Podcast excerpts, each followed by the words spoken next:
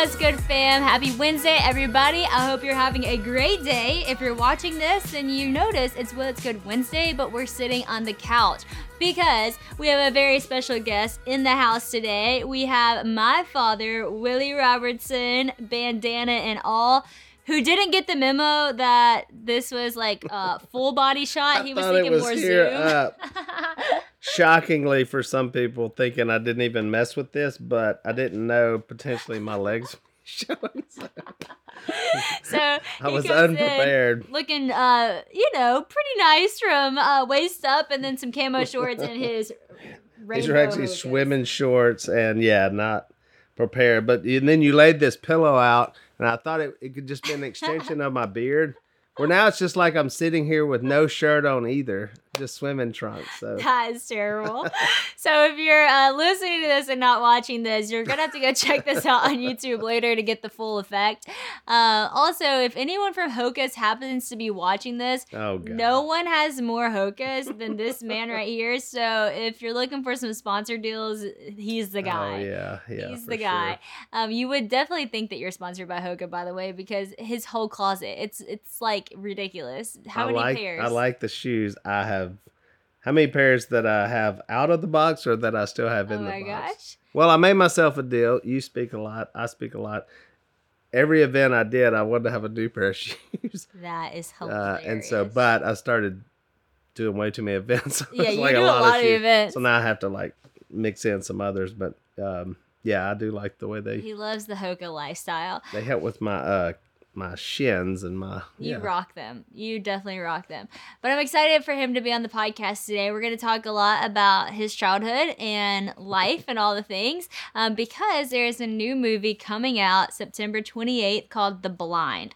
If you haven't heard us talk about this yet or seen it on social media, it's a story about his dad, my Peppa Phil's life um, before the dynasty, which I guess you can really attest to this. Um, y'all's life didn't always look like a dynasty. Well, no, and not just Phil's life, but Kay's life. Yes. Uh, and actually my life because uh, I'm actually on the film, yeah. played by John Shepherd, my grandson, So sweet. your nephew, at two years old. which is Um, really sweet. Isn't that cool? Yeah. Uh, so it's fun watching him, and so that's kind of the time frame. So we're talking about around 50 years ago, uh, this time frame, and uh, no, it wasn't. You know, watching the movie uh, for me, it's difficult, and I, and I, I I really felt bad for mom and dad for like, because it's like you're taking the worst part of your life, and then, you know, um, burning it in pictures and screens, you know, to live forever.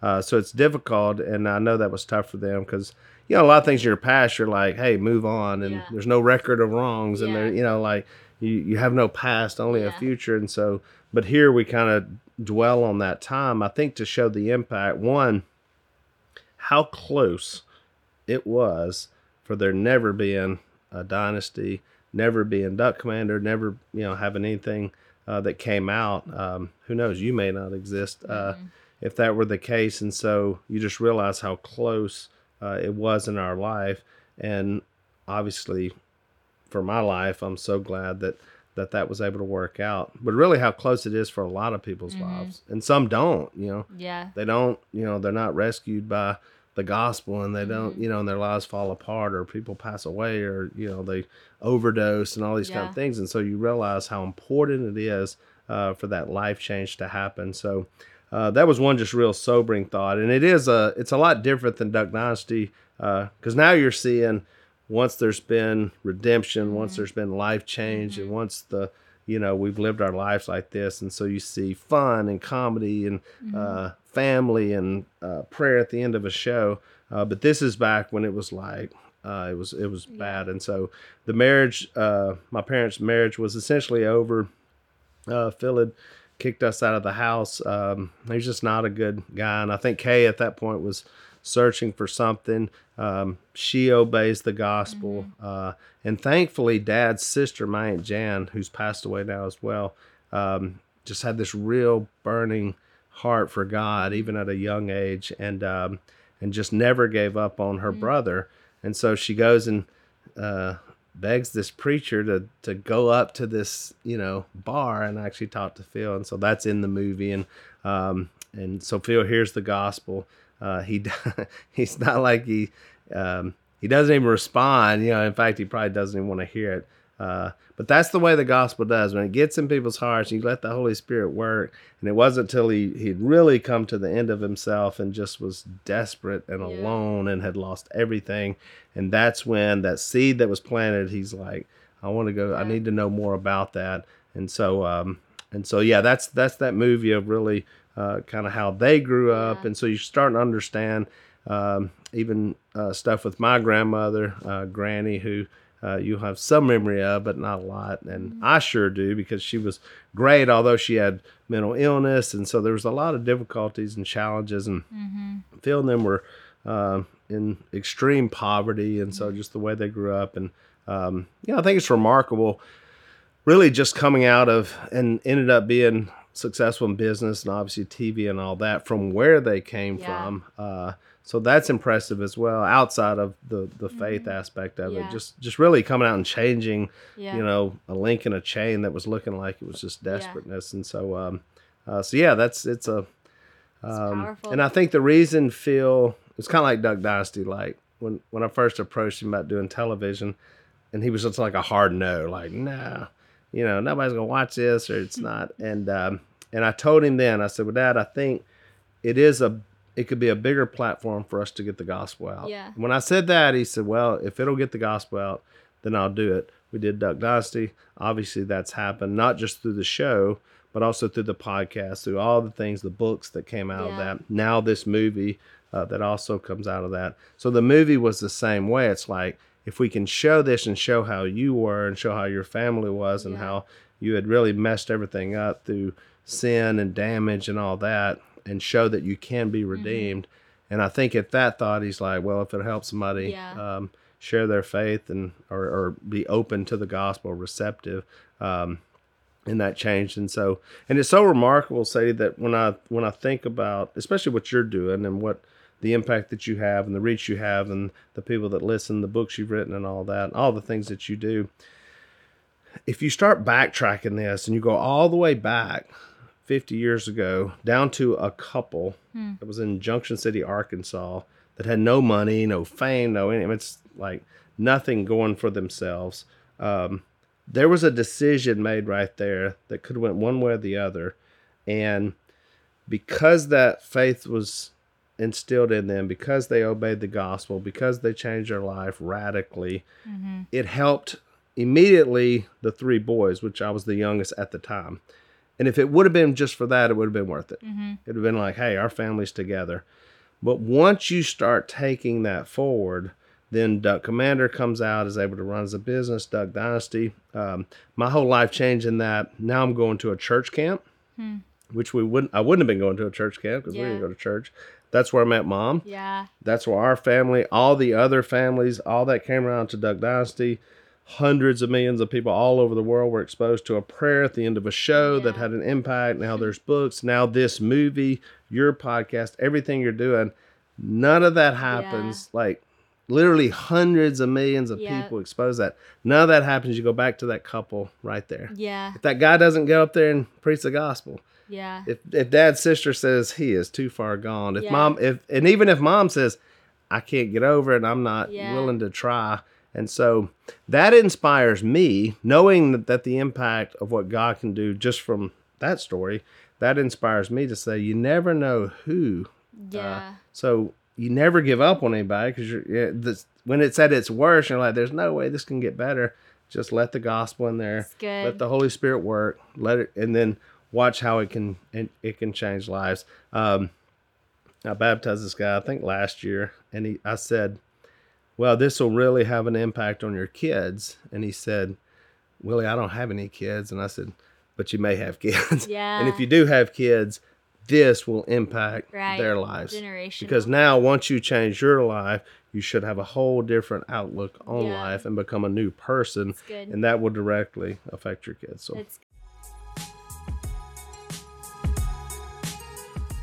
Y'all, I love summertime. It is my favorite season and I'm so excited to jump back in. We are approaching the best time of the year. But no matter what your summer looks like, KiwiCo invites kids and kids at heart to enjoy their first summer adventure series. Kids can receive six hands-on science and art project kits over six weeks, no matter what their age is, with enriching activities that accompany each project. KiwiCo has something for everyone, with different topics for each age, from space to dinosaurs and so much more. I am so excited about the summer series. We actually are getting this little driver that I know Haven is going to love because it's a little steering wheel and she loves anything active. And also a little like neighborhood fun one where they have a water paint thing, which is so good because it's not going to make a mess. And Honey is so into painting right now. And painting with a three year old, yeah, that's just hard. So I'm excited for the no mess. KiwiCo offers kids a chance to get outside and explore screen free with projects like the bottle rocket kit from the summer adventure series. They can turn the outdoors into a playground of learning and fun.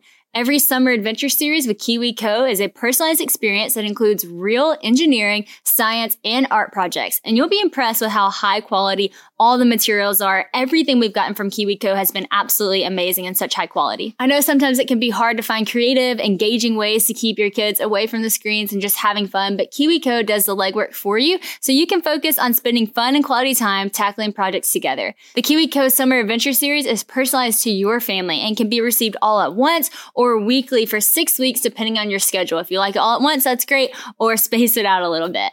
Build the best summer ever with KiwiCo. Get 20% off your summer adventure series at kiwico.com slash Sadie Rob Summer. That's 20% off your summer adventure at KiwiCo, K-I-W-I-C-O dot com slash Sadie Rob Summer.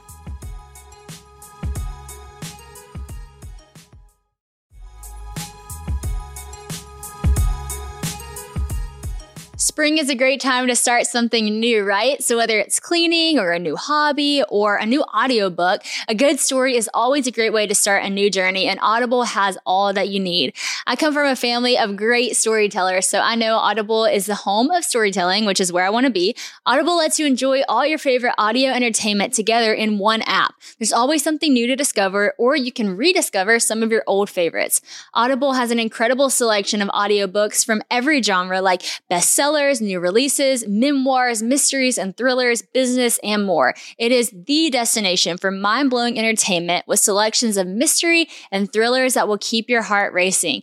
And with next listen recommendations, there's always something irresistible at your fingertips. Plus, members get full access to a huge and growing selection of included audiobooks and Audible originals and even podcasts like Whoa, That's Good. So you can download them or stream them anytime, anywhere. Audible members can also pick one title each month to keep from the entire catalog, which is some serious benefits, y'all.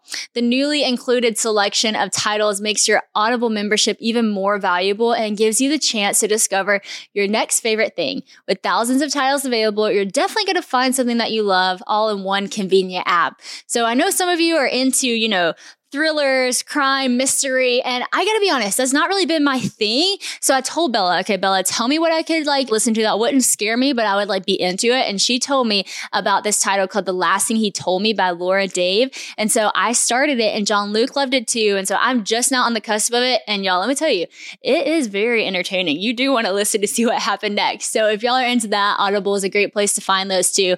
New members can try Audible now for free for 30 days. Visit audible.com slash slash whoa or just text whoa to 500 500. That's audible, A U D I B L E dot com slash whoa or text whoa to 500 500 to try Audible for free for 30 days.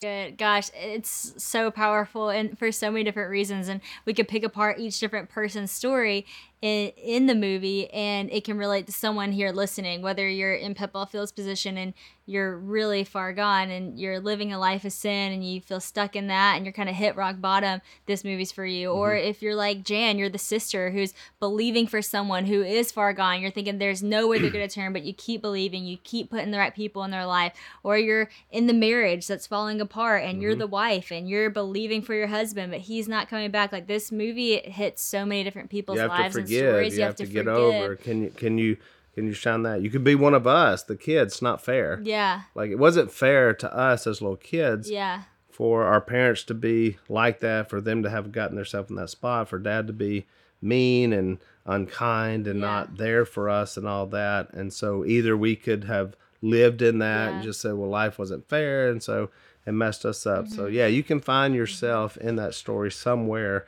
Uh, are you the guy? Yeah. Are you the preacher? Are you someone who may need to go talk to someone? Yeah. Like you may be thinking of someone right now going, ah, I really need to talk to my sister. I need to talk to my cousin. Or I need to talk to that friend or that boyfriend or girlfriend, whoever that is. Do I need to just go have a conversation? Yeah. Because that guy got in a car and drove to a bar, which is very uncommon for preachers to do, across state lines. yeah. And and even when I think about that, say I think about like like pastors, and I think, would you go somewhere? He wasn't even from the area, so it wasn't like it's gonna he's gonna be in his church. He didn't have any money. It wasn't like you know uh, he's literally going just to try to help this guy because he knows her sister. That's Yeah. it. And that was a that was a lot. I was just I'm so thankful, and I was able to obviously hang out with him a lot throughout life. Uh, uh, that very same Yeah. uh, preacher and actually hear those stories. So, uh, so yeah, I well, think that's such a good yourself- point too, because I think that a lot of times, especially people who are younger, they want to do ministry, but they think of ministry as being a platform or a stage or something big, you know. Mm-hmm. But ministry is sharing the gospel with people, right? Ministry is going Right. and telling. And this guy who is a pastor went and drove to Junction City, Arkansas to a bar, which might have seemed like insignificant ministry Mm-hmm. if you're going to compare ministry to a stage or whatever you think it is or even scary or- ministry. and like- scary, yeah, intimidating. like you're going into a rough bar to a man rough who is guy. like rough, unstable, unstable, violent. violent, Yeah, drunk, and sharing the gospel. But yet that man.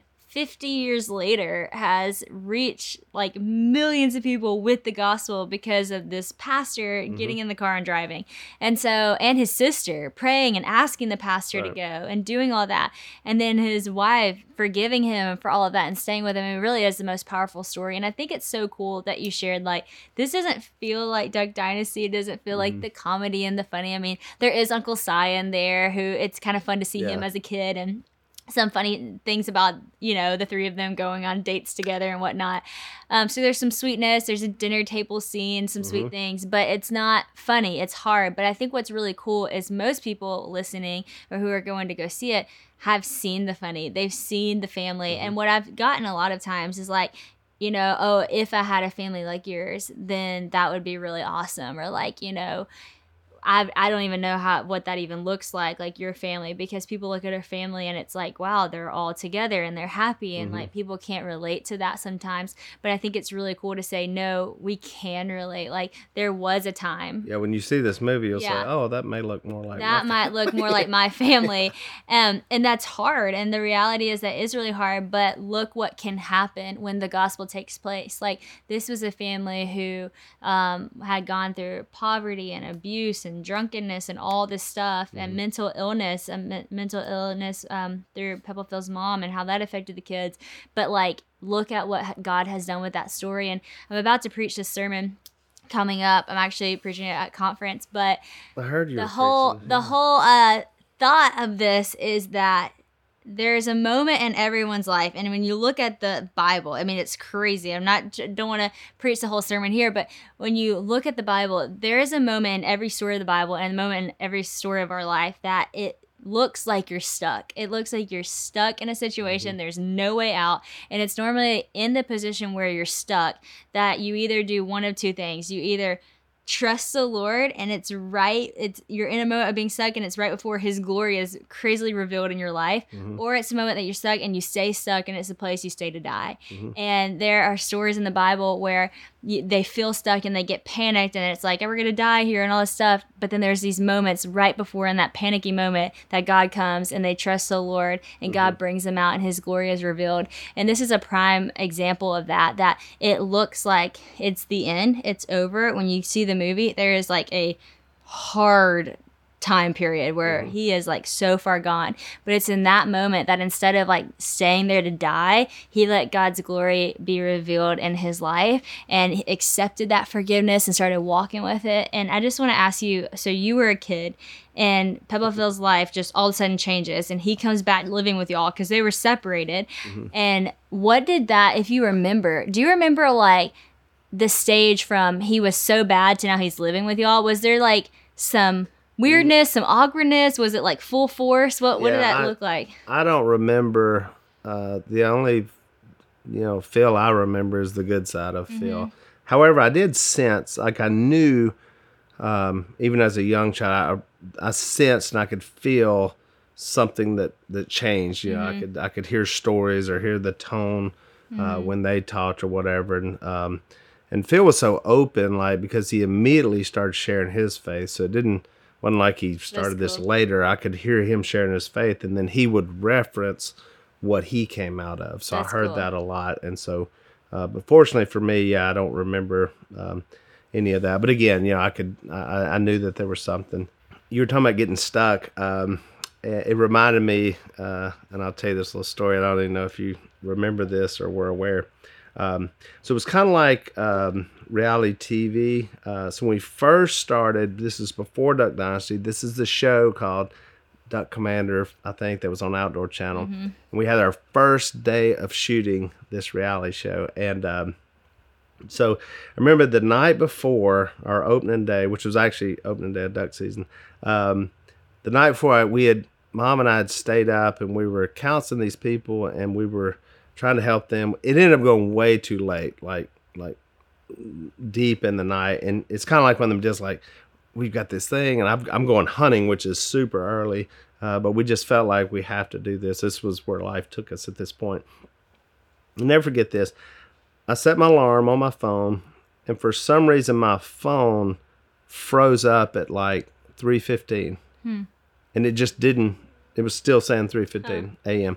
So my alarm doesn't go off, so I don't wake up, and so I open my eyes, and I realize if I can see daylight, I'm way not where I'm supposed to be because I was supposed to be yeah. at field out in the woods pre way pre daylight.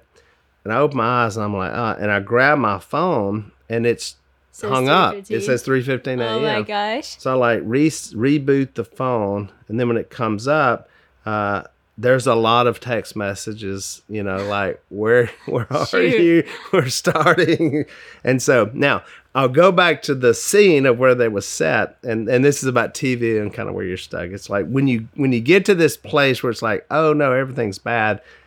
In TV, I'd be like, that's probably what it needs to be about. Yeah. And so, so the scene down there is the camera crew's there, everybody's ready, they're getting in the boat, and and the production company hasn't realized at this point that I'm not there. So Phil's just telling them, Jace is telling them stuff, and so finally the director looks up and goes, "Hang on." where is Willie? like like one of the main parts of this this show, he's not here. Phil and Jace do not bat an eye. My dad does not. He just looks up and goes, "I'm pretty sure he's still in bed asleep." You know, like obviously, yeah. where where else would he be?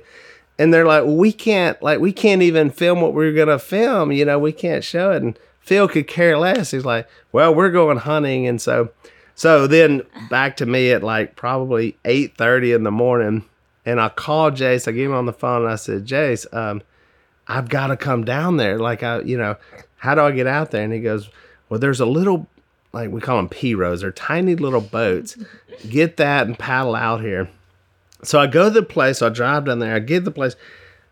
It's the, say it's the tiniest, it's maybe the size of like part of this couch. I mean, it's it's literally tiny. And so I thought like paddleboard. It well, I think it was like a serving tray, like you would put it on a table. That's and I'm thinking, well, I guess that's what he wants me to get in. So I get this thing, and it. I mean, it's just full of Willie. There's nowhere anywhere else to go, and I've got my stuff and I had this little teeny tiny paddle, and every time I would go once, it would like throw me this way and throw me. Oh and so I start out, you know, and I've got my phone. I put it in a baggie, but I'd pull it because I was like, I'm gonna tomp in this thing. so, so I caught him like, I'm paddling out. Don't shoot me, you know, because I'm coming out through the woods because I could hear him calling and shooting and and when I pop out in this little boat, and everybody looks, go, what is he? What is he in? And so it turns out it's something that you pull behind. Like if you were walking through the water, you would like put your things in there. Oh, that's Not meant for a human being to do. In fact, it was so impressive. They all tried it later. No one could get in it so without it funny. tumping over. So the first show, that was the show. So where we got stuck and was like, the show is over. Like we're not going to be able to film. Yeah. Ended up being way me and the teeny tiny Yeah. boat. Because Phil said it just looked like I was on the water. You couldn't Yeah. even see the boat. And that's what made the show. That's so so sometimes it's where we get stuck at is actually what you probably need to be focused on outside the plans that Yes. you had, you know, and so it That's reminded so of that. good. That's so true because that's the heart of the message is that the place that you think you're stuck at, that you appear to be stuck, might actually be where God's planned you to be so Mm-hmm. that his glory can be revealed. Like when you think about it, I mean, let's go Joseph stuck in prison, but he wasn't stuck in prison. He was supposed to be there so that the Mm-hmm. People in the palace could see him and elevate him to that position. Um, Daniel stuck in a lion's den, not really stuck, you know, to get eaten by a lion, but so that he could get out of the den Mm-hmm. Right. and God's glory be revealed. Shadrach, Meshach, and Abednego stuck in a fire, not really Mm-hmm. stuck to be burned, but so that the fourth man could be revealed. Paul stuck in prison, but not stuck to just sit in chains, but so that he could sing and worship to the prisoners Mm-hmm. Right. and the guards. And you just look at this, and Jesus in the tomb, but not meant to stay there, Right. so that he could bust out of the tomb. Right. And I mean, you just go through story after Peter story Peter stuck in a boat after he's denied knowing who Jesus is. Yes. And I think he's just out there going, that's it. Well, it's I over. missed it. It's over. Like I had it all set up. Yeah. This is the way it was supposed to be, and I blew it. And he even said I was going to blow it, and I still blew it, knowing that he said that. And now he's in a boat, and Jesus was like, comes back to it. Yep. Yep. Hey, you It's want to right when you think you're stuck Yeah. that God's about to do something. But you got to trust Him. You got to have I see that. And I love how when you think about all these people who were stuck, they didn't just sit there and act stuck. Like Joseph was still interpreting dreams. You know, Shadrach, Meshach, and Abednego were having faith to walk in the fire. Paul was still worshiping and pray, praising and all these things. Now Peter. He got a little. He got a. Mm-hmm. we don't know what Peter's intentions were. Maybe he was going back to what he always knew. Maybe he was sitting around waiting. We don't really know. I think that relates to so many different people. Sometimes when we feel stuck, we trust the plan. We trust it's a part of the mm-hmm. process. Sometimes we're doubting the plan. Mm-hmm. Sometimes we're like the Israelites and we're like, should we just go back to what we knew because it looks Right. like we're stuck?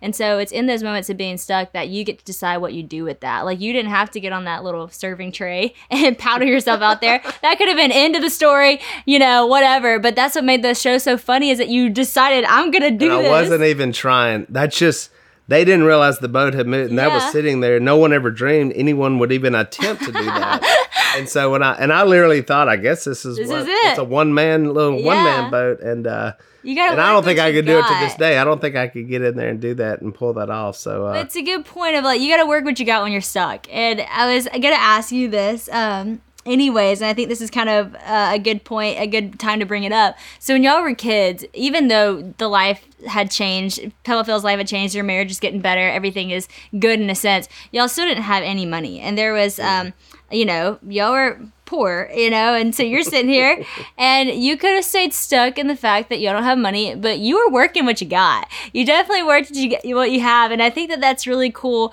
uh, to bring up because you did end up taking over the business, and you and mom have done such a great job with Duck Commander and Duck Dynasty. But um, way before you started, you know, helping Peppa Phil sell duck calls, you were selling some other things. So tell us what little kid Willie was doing, working what you got in the season you were in. Yeah, I tell this story all over the country, and uh, especially business, and people wonder like, because the question will be like, how did you become the CEO and um, of this company? And and I say it goes all the way back to like when I was in fourth grade and fifth grade. Um, I I had a really good work ethic, and so we we learned how to work hard, and so we were working, and I was you know we would do a lot of stuff for Duck Commander, like we were the employees, and um, it was like child labor. But dad never like gave us any money. So it wasn't like it was all the greater purpose and electricity. We gotta have food, you know, and so you're you know, you're paying for your part, which was fine. But I was like, I get some cash, you know, if I had some cash man. So I started this, my first business was a worm farm. Worm farm. And so I had this. Uh, Dad had this old boat, and it was like, um, like it's submerged in the creek. And so I pulled it out, and I I put it up on sawhorses, and I filled it up with cow manure. Uh, no, I've never heard this. Yeah, Phil Phil said worms love cow manure. So so you've been to down there. So about a mile up the road where that pasture is, there were cows back in the day. And so I did a wheelbarrow. We didn't have a buggy or we didn't, you know, and I was in fourth grade, so I wasn't driving. Uh, so I did a wheelbarrow that whole mile road. Oh my! And I filled it up. I dumped it in there, filled it up, dumped it in there, like one after another. No Uh, way. filled it up, went and found all the worms, and um, I had thousands of worms in there. And I would put cornmeal, and then I had it covered up with like old sheets of plywood. I'd water it, you know, a certain time. And then when the fishermen would come on Saturdays, in the early Sunday morning, I would set up a sign. It would say worms five cents a piece, and so I would dig them out. And I had all my cans. So I had every like uh, corn can, like all the cans that we had used, like canned goods. And so I'd fill them up and put dirt in there. So I did that, and I made some money, not great. But then the the big break came was in fifth grade. Um, yeah, this was amazing. Um, so this guy came down. So there are always people coming down to our house, like because we were at the end of a dead end road. Phil made these duck calls, so kind of word had gotten out that you know Phil was making these duck calls. They were selling, but so it's like people would come through town. So this dude came down. He was like he wanted his duck call, or he wanted it worked on, or something. And um, he was telling us he was a candy distributor. And so I didn't know what a distributor. And I remember asking him like, you know, what is a distributor? And he said, well, I, I sell the candy, which I heard candy. I was like, hey, I'm all over that.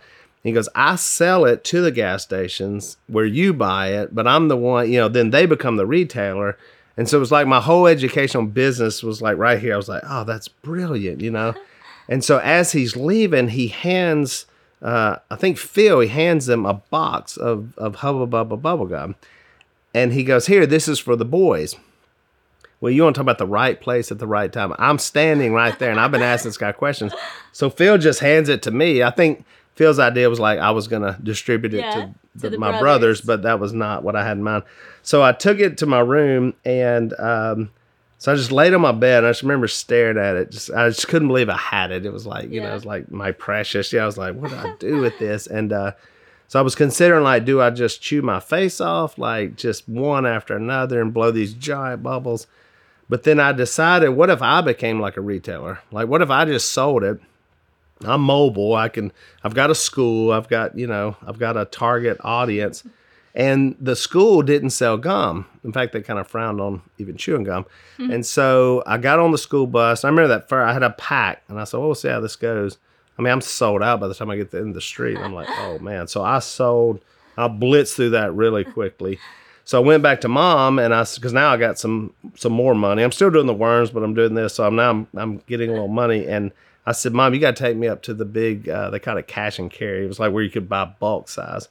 So I bought, and, and pretty much I studied what the concession stand had, and I just bought other stuff that they didn't have. so So, it was funny. gum. It was every all these other flavors that it looked. Look, my selection looked more like the gas station, not the concession Where'd you stand. have it set? Did you have it in your locker? So in my locker, so I had these. I, I brought I brought bricks, like I would bring bricks and boards to school, and I built like shelving in my No locker. way. So I didn't have any books; it was just all that, and I had candy. Like so, I would open my That is locker, and I would like you know sell stuff out, and then I would have it in my pockets, and so I started wearing like big coats all the time, and I'm like dealing, and it wasn't like I was hiding. I was like, I'm just making money.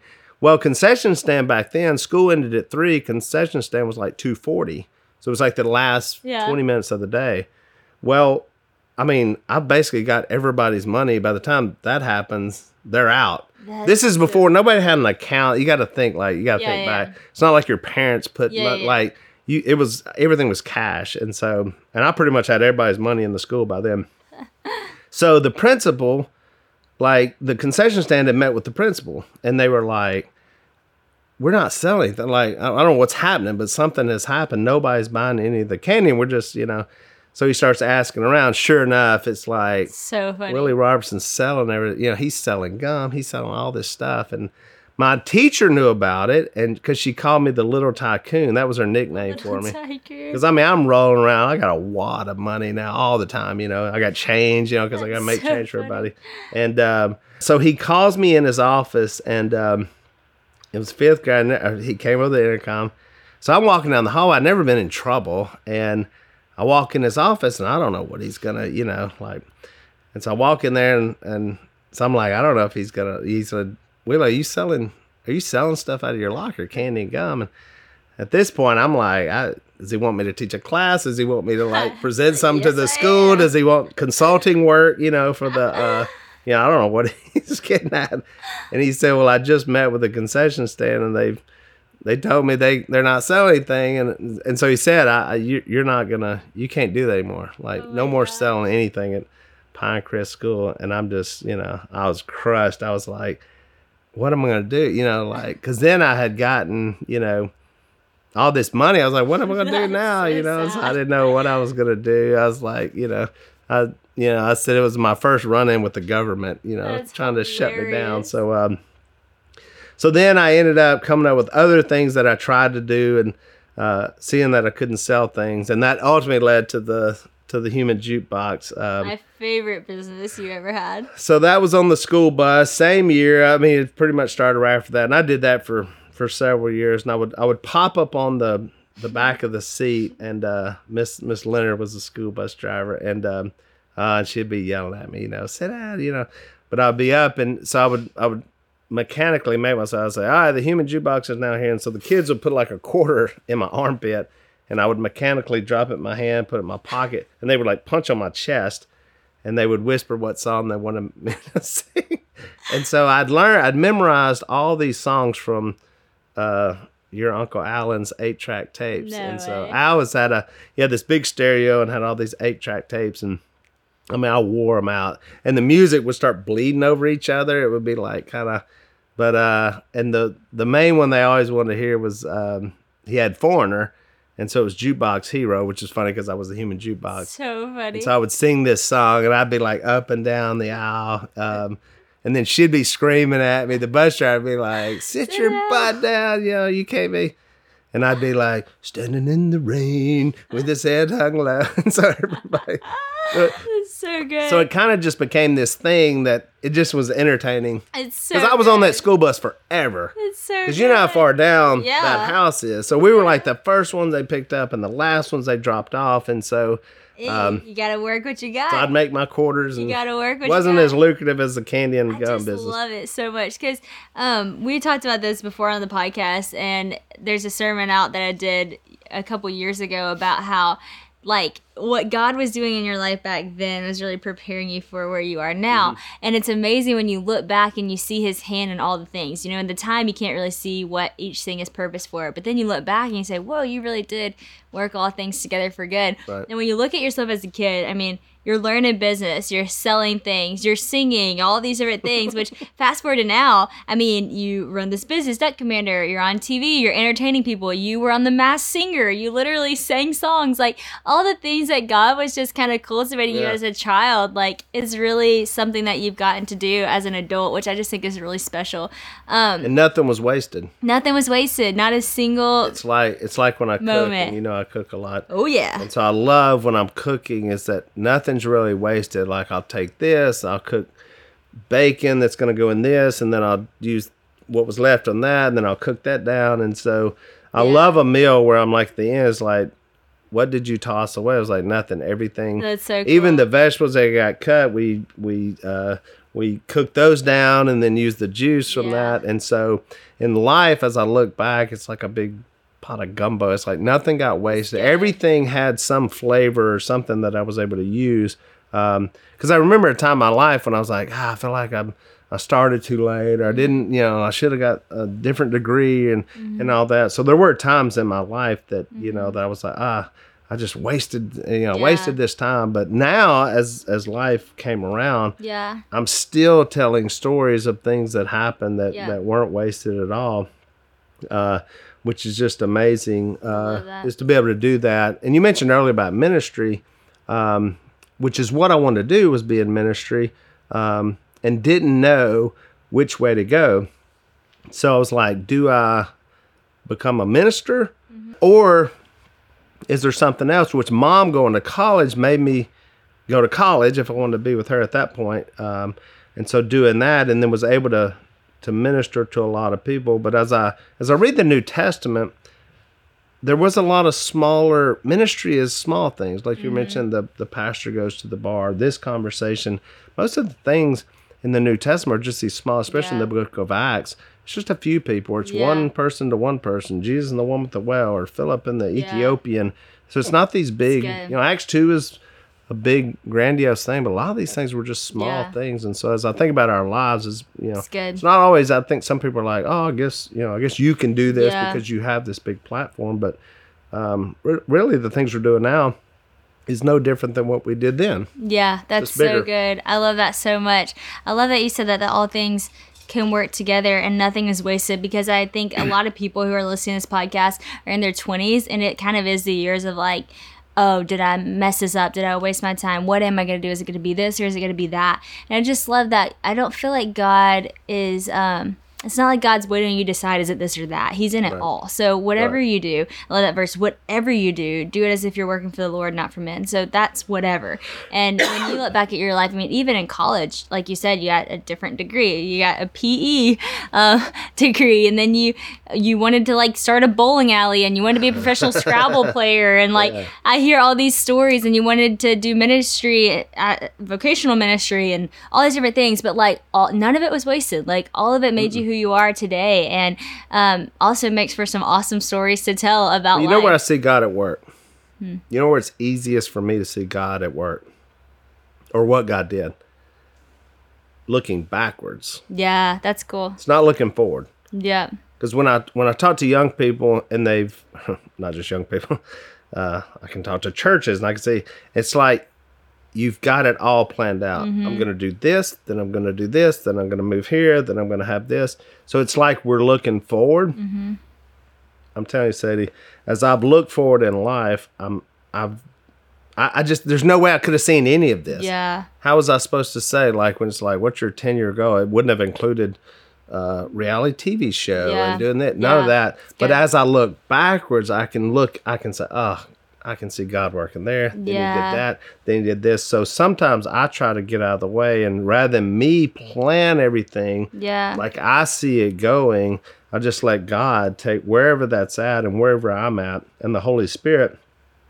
And then I just go along That's with that flow, and I can look backwards a lot and go like, "Wow, yeah. look at how that worked." And so sometimes I That's think we can really outthink ourselves by trying to plan it, and then when it doesn't happen, we're back stuck again. Yeah, and we're like, true. "Oh, I was supposed to go to college, and then I was going to do this, and then I was going to meet the guy, and then I was going to, you know." Yeah, it's and then when something happens, you know, or then we were going to have kids at this point, and then boom, you can't have kids, you know, or it's Yeah. like that takes longer, you Yeah. know. So even mom and I, like, like we had you and John Luke, and then we're going to have the next one, and then all of a sudden, it Yeah. didn't happen, and we are like, ah, we're stuck. Yeah, Well, now we're open to adopting Yeah. Will. it's cool. And had we had that, had we had Bella, I don't know that we would have been open to that. And then we get Will, and then That unstuck much. again. Then we have Bella. So isn't it amazing? Like when you look at that now, again, looking back, we can see that. Looking forward, it was hard to see that. It was Yeah. like it just looked like, oh, this is this is a problem. Yeah. And then all of a sudden, you know. And even in those times, we didn't have a lot of money. I think sometimes people think like, oh, what's easier for y'all, your family, y'all have got money. I mean, these are back in times when um, even when we, when we adopted Will, we couldn't we couldn't afford to pay the like the little payment that you know Wow. the the money of what it cost, and so we were literally just going and going with God and saying He's going to work this out. And um, and again, I can you know I can cool. look back and and I, I think that's what you know. I think you can look back at your life and see all those things, and just don't try to plan everything how it's supposed to Mm-hmm. be and how because you you can cloak it and you can say, well, God, no, God's going to be in all this, but just be careful when you're the one yeah. saying how God's going to do it all. Boom. That's a word for a lot of people, including myself. That's so good. Um, recently, we got a question sent into the podcast because we get questions all the time for, you know, me and mom do that series, and it's like a messy conversation about anxiety, a messy conversation about all these different kind of things. Um, but someone recently was like, we all talk about how to share the gospel with someone. And when I saw that, I was like, well, I have the perfect person coming on the podcast for that. Um, because, you know, even without even asking the question, if you went back and listened to this podcast, how many times did dad say, sharing the gospel, sharing the gospel? Mm-hmm. When I told Phil we could share the gospel, then like the, your heartbeat, I mean, for everything you do is like, can I share the gospel in it, you mm-hmm. know? And I think like not a lot of people think about it like that. It's like, if I am in a church, then I'll share the gospel. Or if I'm at a small group, then I'll share the gospel. But you're like, wherever I am, whatever I do, whoever I'm talking to, I'm sharing the gospel. And I love that not only do you do You're that, open to sharing you're the open gospel, to sharing the gospel. You're not forceful. It's not everywhere. It's not awkwardly Yeah, brought I think up. sometimes people get weird and they just start. It's not like that. not like that. But you are always thinking if there's an opportunity, you know, Right. to share. And it comes up naturally with you. Like, it's not like it's forced in a conversation. It's just such a part of your life that just comes up. But um, you just wrote a book that is not out yet, and that might be one of the first places that you announce this, but it's helping people do just that. And so tell us about the book and just your heart behind it. Yeah, the book is called Gospeler. Uh, So pronounced cool. like that. It looks like Gospeller, but it's Gospeller, and it's uh, simply one who shares their faith publicly or uh, personally. Um, and I just love the simple word. Mom actually found the word. It's an old word that was, and it was used in America a lot. It's like there's there's even we found like where it was written in laws and stuff, and um, and which is kind of not ironic that you've never heard of this word anymore. I'd never heard of it. Uh, probably because it's, there's less people sharing their faith, Yeah. and so because it was like it's not a minister, it's not um, as a, a pastor, minister, preacher. It's not like that. It was just a you know it could be any uh, simple person uh, that could that can share their faith, and so found that word. I was like, I think that's perfect, and um, it's turning darkness into light one conversation at a time. And so um, and i feel like that's what the gospel that's what the gospel is. And so it's it's more than just listening to someone's problems or or that that's part of it and that can be where it starts. But if you just listen and never offer any hope or never offer them a solution you know if the guy the guy would have driven to the bar and just filled us oh and mom would have said that our life's terrible and been like well hate it for y'all. You know, I'll be Yeah. thinking about y'all, and then goes back, drives back, Yeah. and doesn't give any message. And so, um, so we try to tackle the things of why people don't, why they don't share their faith, and what what are the uh, the things that happen. And so, and you hear a lot like like as I talk to people, they're like, "Well, I don't know the Bible well enough," Mm-hmm. you know, and and you know the Bible so well, you know, and which I then again I want to say I'm not a I'm not Yeah. Mm-hmm. some professional preacher, you know, I just I like to study the word because I want to be prepared that when I do talk to people, I don't want to have to call somebody and say, hang on, I don't know any of these answers. Let me call someone. Yeah. Uh, so there are things that, that we learn. Um, some people think, you know, well, I'm just, my life was so bad. I'm the last one to tell anybody else something. And, and then again, we go back to the New Testament and we read about these flawed people who had,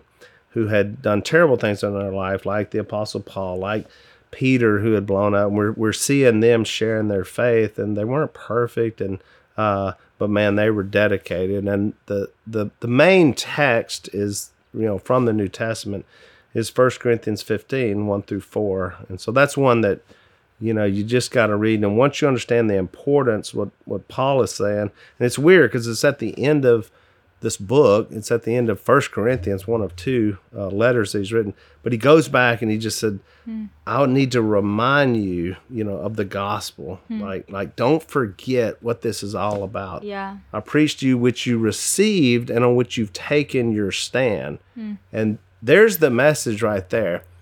How do we take our stand on the gospel? You know, what does that look like to Yeah. take your stand? I don't know. You probably Not may not have even thought about yeah. that. It's not just like, Yeah. 'cause I think people feel like, well, I got saved. You know, how do you take your stand on the gospel? Wow. Um, it said, otherwise you believed in vain, Hmm. which is kind of a negative.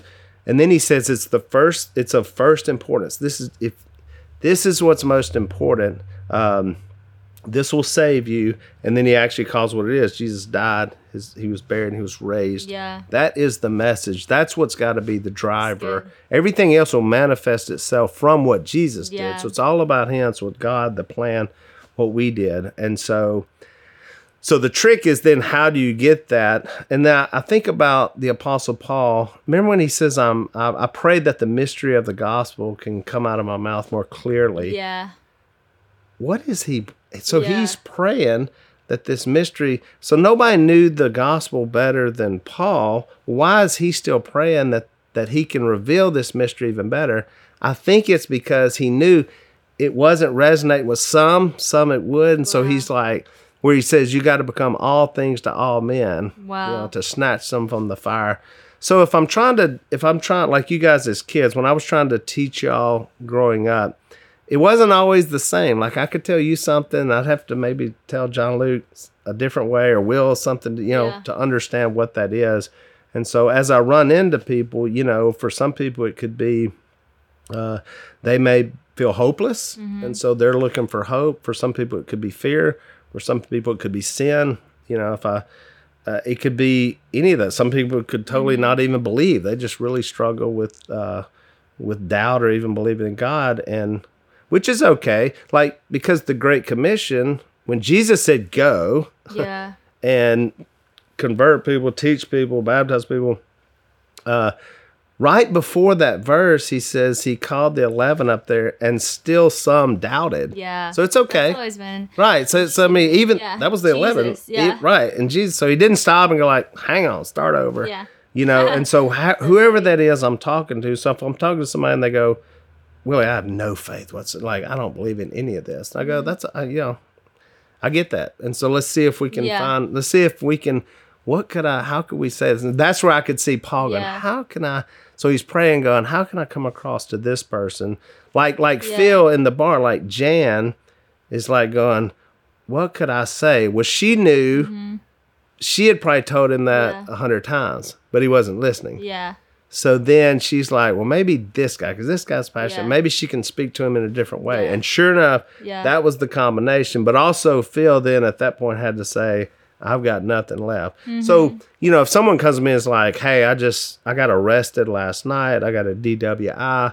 Uh, my marriage is on the rocks. I need a life change. Yeah. Well, that's a layup for the gospel. You know what I'm saying? Like Yeah. that was like, They okay, need you need change. something or whatever. Somebody's just like, uh, but it's even tougher for people that aren't necessarily searching. Now, I may just plant that seed Yeah. and just leave it and just come back. And I don't, you know, and at the end of the day, I'm not, I'm not judging anyone. I'm just, Yeah. you know, and so then we go through, and in the book, I go through certain verses that I go through with people.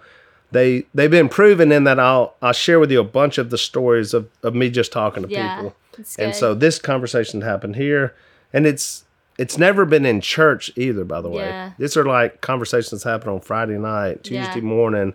Uh, this is where we're sharing our faith, and so I really feel like God. Hopefully, if we can move the church into sharing their faith, uh, we could really see some dynamic revival. You know, and not just you know a pastor telling a group something.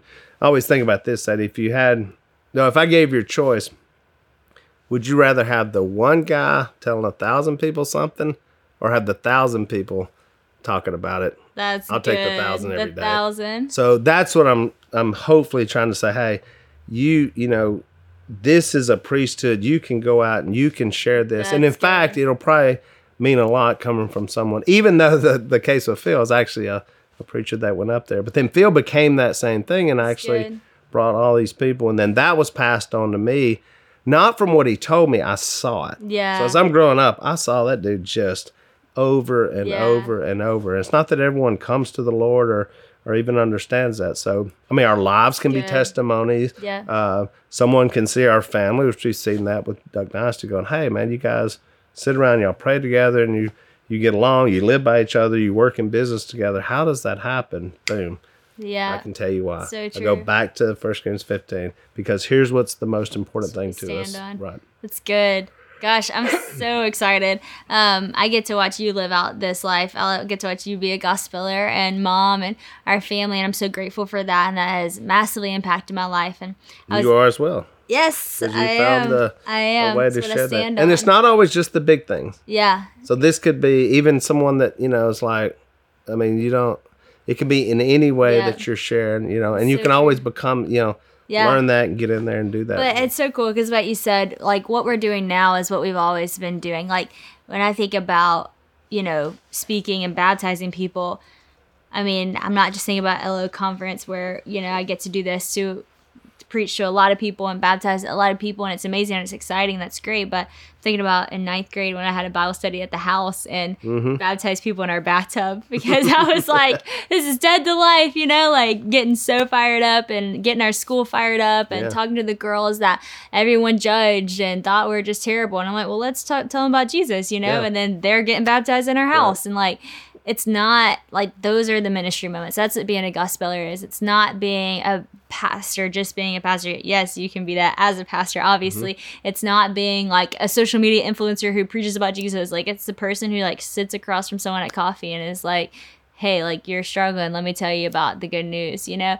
And so I just love that you're putting this book out because I love that you said, you know, what if church structure wasn't just one person telling the thousands, but the thousands of people telling those in their lives? Like that, that is what revival is going to look like. That's whenever mm-hmm. it's going to spark. That's whenever the nation will actually start to change and the world will start and look a little bit different. That light will start taking over the darkness. And so, anyways i'm just so excited for that and so glad that you wrote that book. And if you um, have listened to this story and this podcast then you have a lot to look forward to. You have the blind movie to go see next month september 28th and also to look forward to dad's book coming out gospeler. Um, i just think that this is going to be huge encouragement to you. If you're someone who is struggling or someone who you identify with in the story of the blind i think one way to even you know reach out to people who are struggling that you see and you don't know what to do is to invite them to the movie you know? Maybe that's like being the sister that jan was to phil. Hey come see this movie with me. And maybe that can be um, the thing that opens the door for great conversation. So so excited about the blind coming out in theaters. Hope you guys love it. And dad thanks for being on the podcast today. My pleasure. And y'all, I want to give you a little bit more information about how to get a ticket. You can get early tickets at theblindmovie.com, which would help so much because however many early tickets we sell can help with how many theaters the movie gets to go into. Like we said, this movie is more than just a movie, it is a powerful story that we really believe is going to help change lives. And so go to theblindmovie.com, purchase an early ticket. It comes out September 28th. Go see it in theaters. And you can also find out how to bring this movie to your church at theblindmovie.com. We definitely want churches to see it, and we know this is going to be so powerful for your whole church family to get to witness together. So go to theblindmovie.com and find out all the information there.